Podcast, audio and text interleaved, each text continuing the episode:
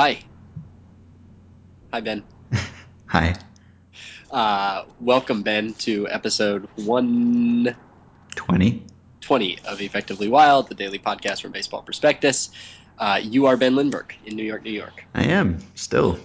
Yes, I'm Sam Miller in Long Beach, California. We are here with Email Wednesday. We have some good emails and some good ones that we probably won't even get to. So thank you to the people who asked questions that we won't have time to get to, but we have some things to talk about. Um, so are you ready for me to read an email to you? Yes, please. All right. So this one is, um, I, I, I, well, this one, okay. So this is from a, a, a, a gentleman named Aaron who uh, says, I'd like Ben to play GM of the Diamondbacks and Sam to play GM of the White Sox. I'd like you to act as the GM, not try to emulate the actual GM. Now, negotiate and finalize a trade centered around Justin Upton for Chris Sale. And I just want to note that I think that this is um, a great idea for an exercise. And I think that I would be willing to take on such challenges in the future. I think um, we will be horrible at this Yeah. tonight Because, uh, because right, we've never done it. we would need uh, a more comprehensive knowledge of both the Diamondbacks and White yeah. Sox systems than we have without uh, preparing at length. But yeah, I Yeah, think ob- it's a it's a good idea. And also, yeah, go ahead. I was just going to say we also have never done it before. I think if we did it more times, we would probably would get better at it. Um, I don't know. It might be a thing that would work better in text, or it might not. But I'm willing to give it a go because I like the idea behind it. Me too.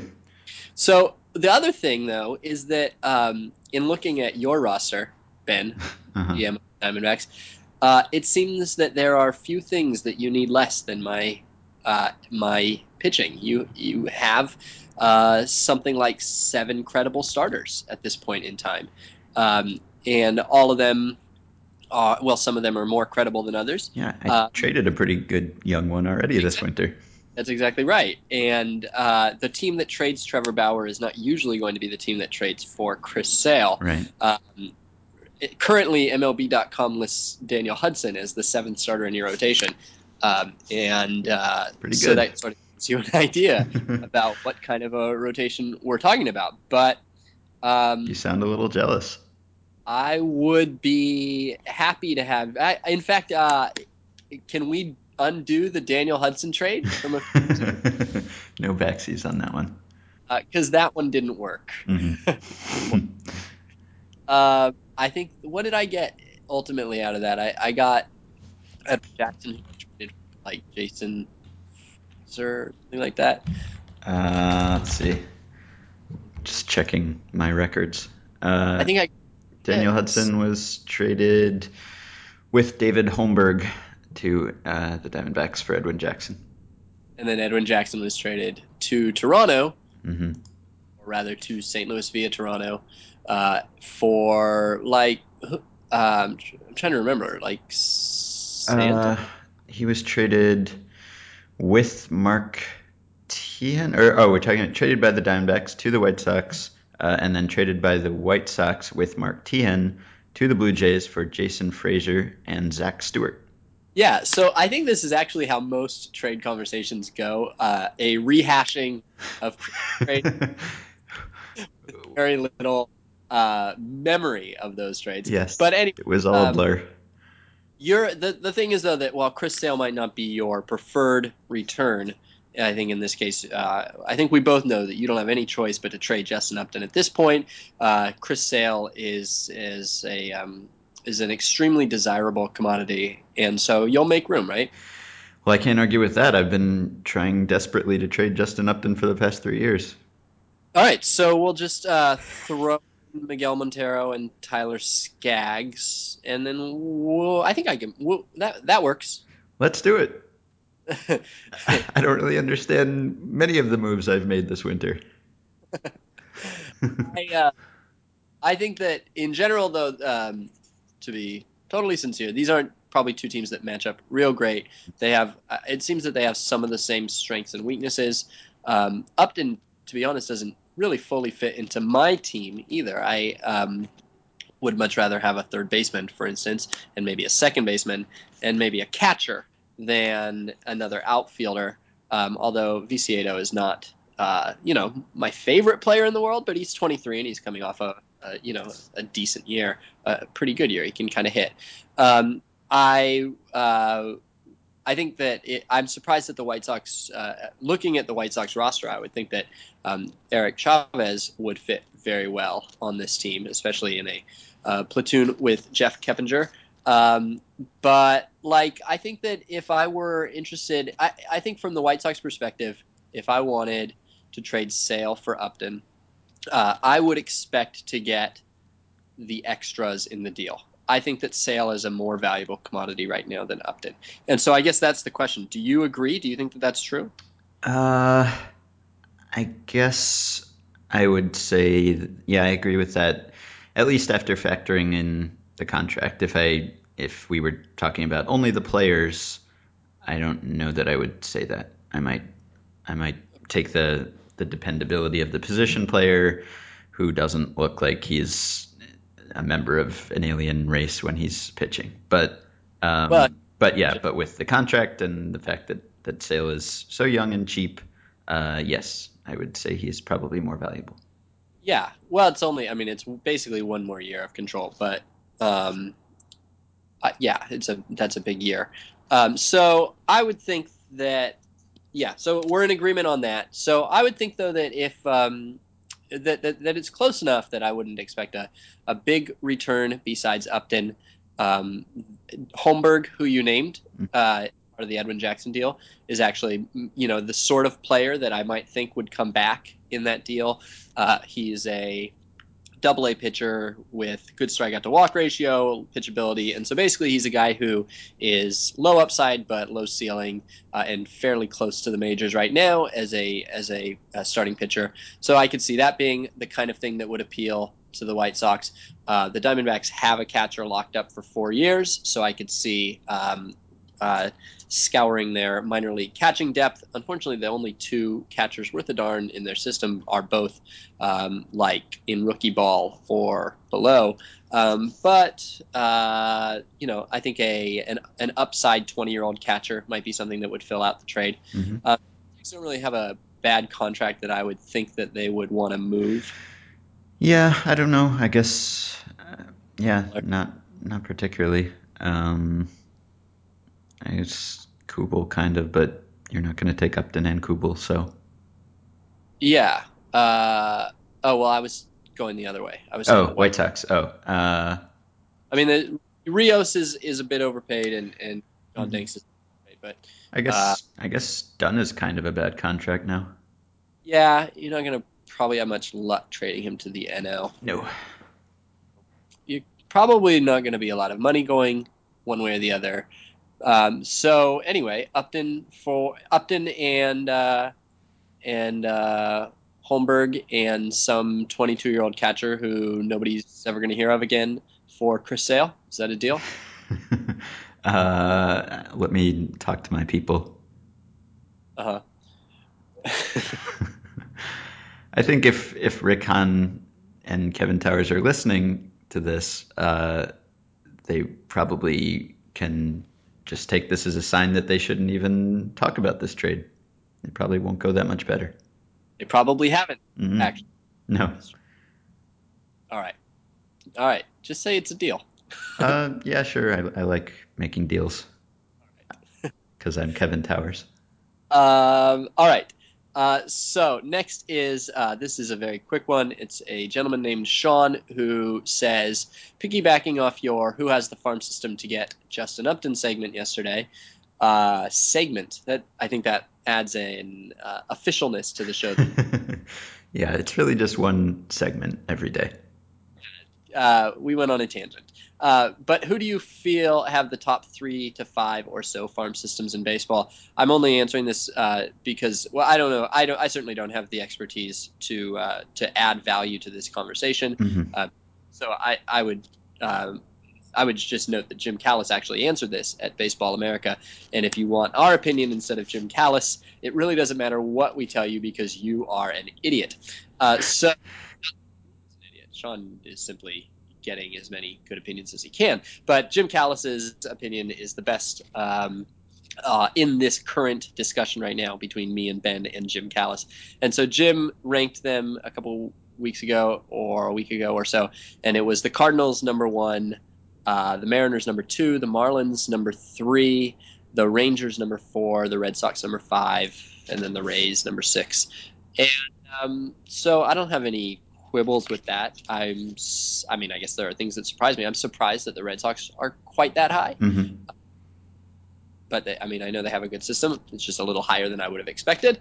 Um, and I'm slightly surprised that the Marlins are that high. I got the sense that they were, um, this was they were a little lower than that. Um, but obviously, it's a good system as well. Yeah.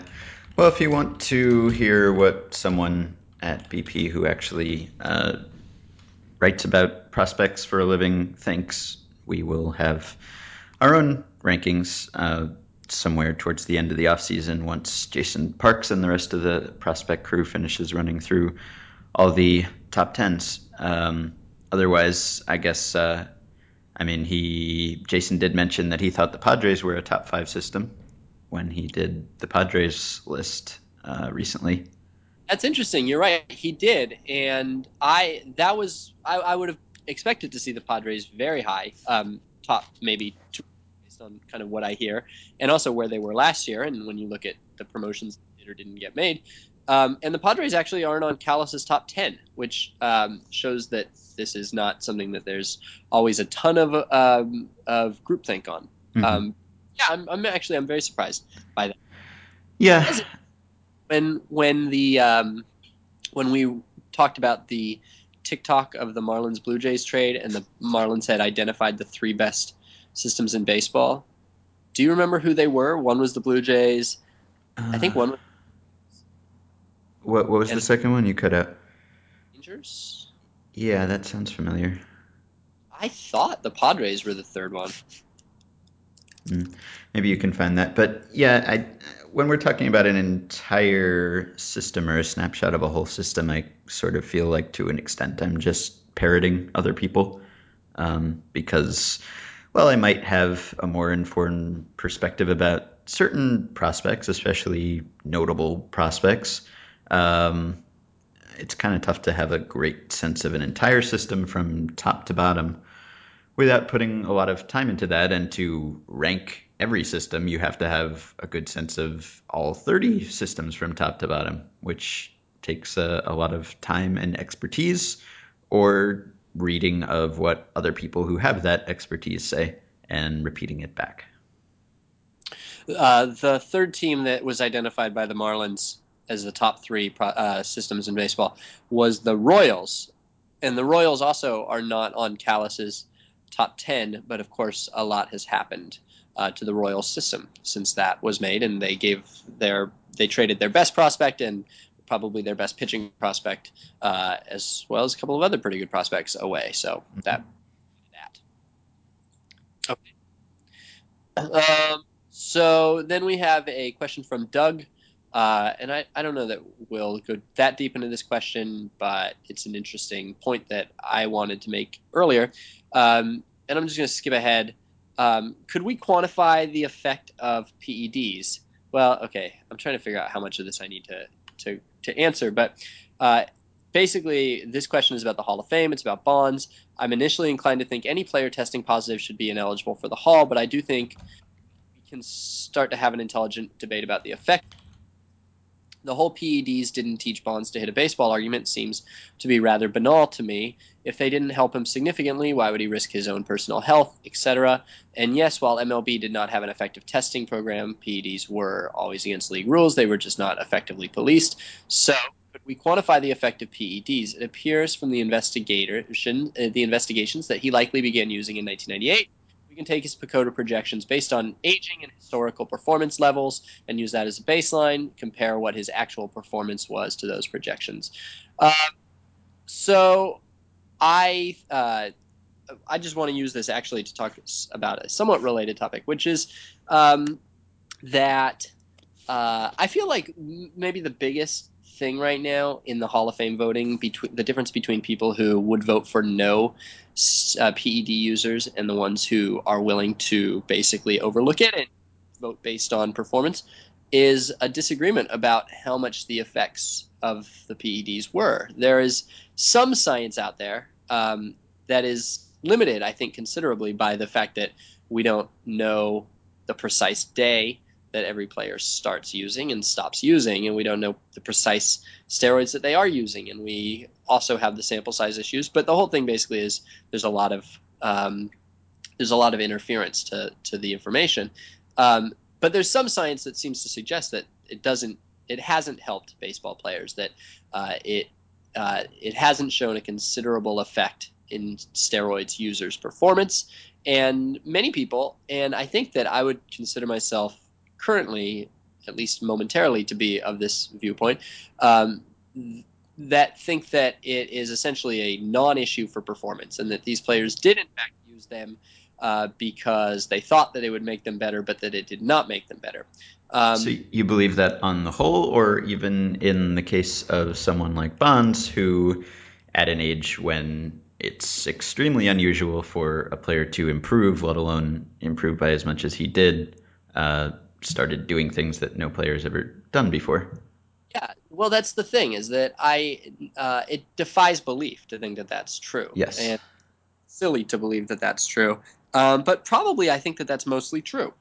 Um, and, or and and I mean I, I, I don't feel confident in my opinion. Um, I could be very easily swayed by a well written report tomorrow. Uh, but currently, based upon the well written reports that I've read, I think that as unlikely as it is, that that's probably the best information that we have. So I asked recently um, on the Twitter um, whether uh, I asked people two questions. One is how many home runs they think Bonds would have hit in 2001 had he not used any performance enhancing drugs. And then, uh, secondly, I asked them whether they currently support Barry Bonds for the Hall of Fame. And the idea was to see whether there was a big gap between the people who uh, do support and don't support as to how much effect steroids had in their opinion. And the the problem is that out of those, I don't know, maybe 60 or so responses I got, I think there were three that said they wouldn't support Bonds for the Hall of Fame. Everybody else who follows me did support him, which um, is sort of surprising, um, but that's probably the kind of standard internety baseball fans view. Um, but the average home runs that they thought he would have hit was 59. And I don't quite know what that number says. On the one hand, 59 is considerably lower than 73. On the other hand, it is considerably higher than anything he had ever done before. And so it is it is accepting the theory, the thesis that Barry Bonds at age 37 or whatever did something that he had never done before and by you know by a considerable amount. So it seems that there's a bit of ambivalence between people who um, do give steroids some effect, uh, but also uh, th- uh, kind of limit the effect that they think it gives. So anyway, uh, this I've been talking a really long time. well, I mean, with Bonds, it's almost if you're going to vote against Bonds, I mean, if you if you don't put someone like Palmeiro or McGwire or Sosa on your ballot, it could be because you think that the steroids made them uh, better enough that they are Hall of Famers statistically and wouldn't have been had they not taken anything. And I think, I, I mean, maybe that's defensible given that they're kind of borderline statistical candidates, or certainly not shoe ins, uh, just purely based on stats. But Bonds, of course, is purely based on stats and probably was before he is supposed to have done anything, right? So, I mean, if you if you are not putting Bonds on your ballot, then it, it seems to be more of a, a moralistic stance, I think.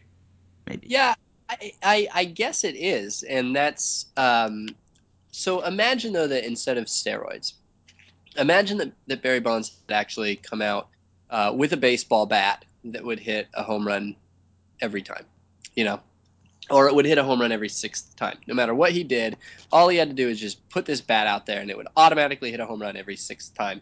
And that Barry Bonds at this point in his career was um, was actually the worst player in baseball, but he had this bat that did all of the work for him. Um, I don't think we would consider it moralizing for voters to penalize a player who used that bat. Um, and I think that there are people who are voting against Bonds or against Palmeiro. I mean, maybe Bonds muddies the water a bit because, like you say, he has this performance before, and same with Clemens. But uh, I think there are people who are voting against those guys who really think that steroids is essentially that magic bat, and um, that is like that's not a, an opinion that I hold, but it, at least it's a it's a reasonable one. It's an understandable one, and it's a sort of to some degree it's a uh, logically consistent one. Um, and so I think that there's a bit of vilifying of, of voters who won't vote for steroids users um, based on the idea that they're all just moralizing, uh, judgmental um, uh, stone throwers. And I'm not sure that that's true. I mean, it, it really is. It seems to me that, that the question that we just were asked by Doug, which is how much do steroids help, is not a question that has been answered. And even if it has been answered to some degree, it hasn't been answered conclusively. And there's a there's room for an extremely wide range of opinions about that question. And if you happen to think that that they turn um, uh, utility second baseman into 45 home run MVP candidates, um, and that they're basically just a, a magic, um, you know, a magic trick that players can use, then um, it seems like it's reasonable to vote against those guys. It's not how I would vote, but I don't actively hate people who feel that way. Right. Well, well, we know for sure that it's not a a magic potion in every case, as people often cite the the examples of Alex Sanchez or or you know some marginal player who's known to have used steroids and and didn't immediately become Barry Bonds. So so we know, I guess, with some certainty that it is not something that will in every case produce a, a gigantic improvement. I guess I'm willing to entertain the possibility that it could in particular instances and possibly even in Bonds' case,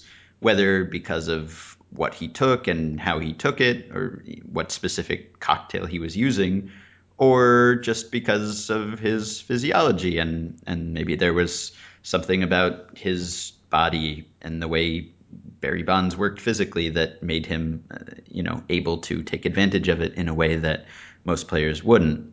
Um, I guess in general I'm sort of in the agnostic we don't know what the effect is we can't quantify the effect camp, but I certainly wouldn't dismiss anyone who concludes that steroids helped Barry Bonds uh, just purely based on his his aging curve and his trajectory. I think it's uh, at least a reasonable position. Yeah, and, and just quickly with Sanchez, you know that Sanchez got swept up in the Mitchell report. Maybe he was using 10 times the steroids Bonds was, or maybe he did it, you know, maybe he got one shipment of HGH and he did it and you know it made him sick to his stomach and he never did it again. I mean you don't you don't really know even what Alex Sanchez did. True. I, agree with you. I'm on i'm on the same side as you so i agree but i'm just i think that for a person you know i think there is room for people to, to disagree reasonably about this. So how many home runs would Bonds have hit in 2001 if he had never uh, illegal substance man. That's such a difficult question. I guess I mean what was his his previous high before then was 49? 49? I think. So he had 49 and that's in 2000 when I, I guess that's after he uh, is supposed to have started doing things. So before that, I guess it would have been 46 when he was a 28 year old in 1993. Uh, man, I mean, it's just such an outlier. He never hit 50 in any other season, and he hit 73 in that season. And I guess you could say uh, if he was taking the same sort of steroids for that whole several year period, why would he have hit 40 something every year except that one? Um, I don't know. I, I guess it's just so hard for me to expect that a 36 year old player would improve that dramatically on a previous career high. I, I, guess, I mean, I could see it being 50 something, I guess. And I mean, maybe it's possible that he just became so selective at that age. players typically improve in that sense, or or their walk rate goes up and they become more selective. And maybe with him, he was selective enough already that it kind of pushed him past the point where he was just able to let every bad pitch go by and hit only the good pitches, and it all just came together in in a perfect storm of home run hitting. Um, I'm avoiding the question. I guess uh, I don't know, 55. All right. So now we know what you think. You think that home runs produced in that case a 33% improvement in performance. Yeah, I guess. I don't know. Not confident at all in that number. Have no evidence to prove that that's the case, but I guess that's the gut feeling. All right. Well, I'm glad you didn't ask me because I have no idea. so we'll be back tomorrow with our own topic, maybe.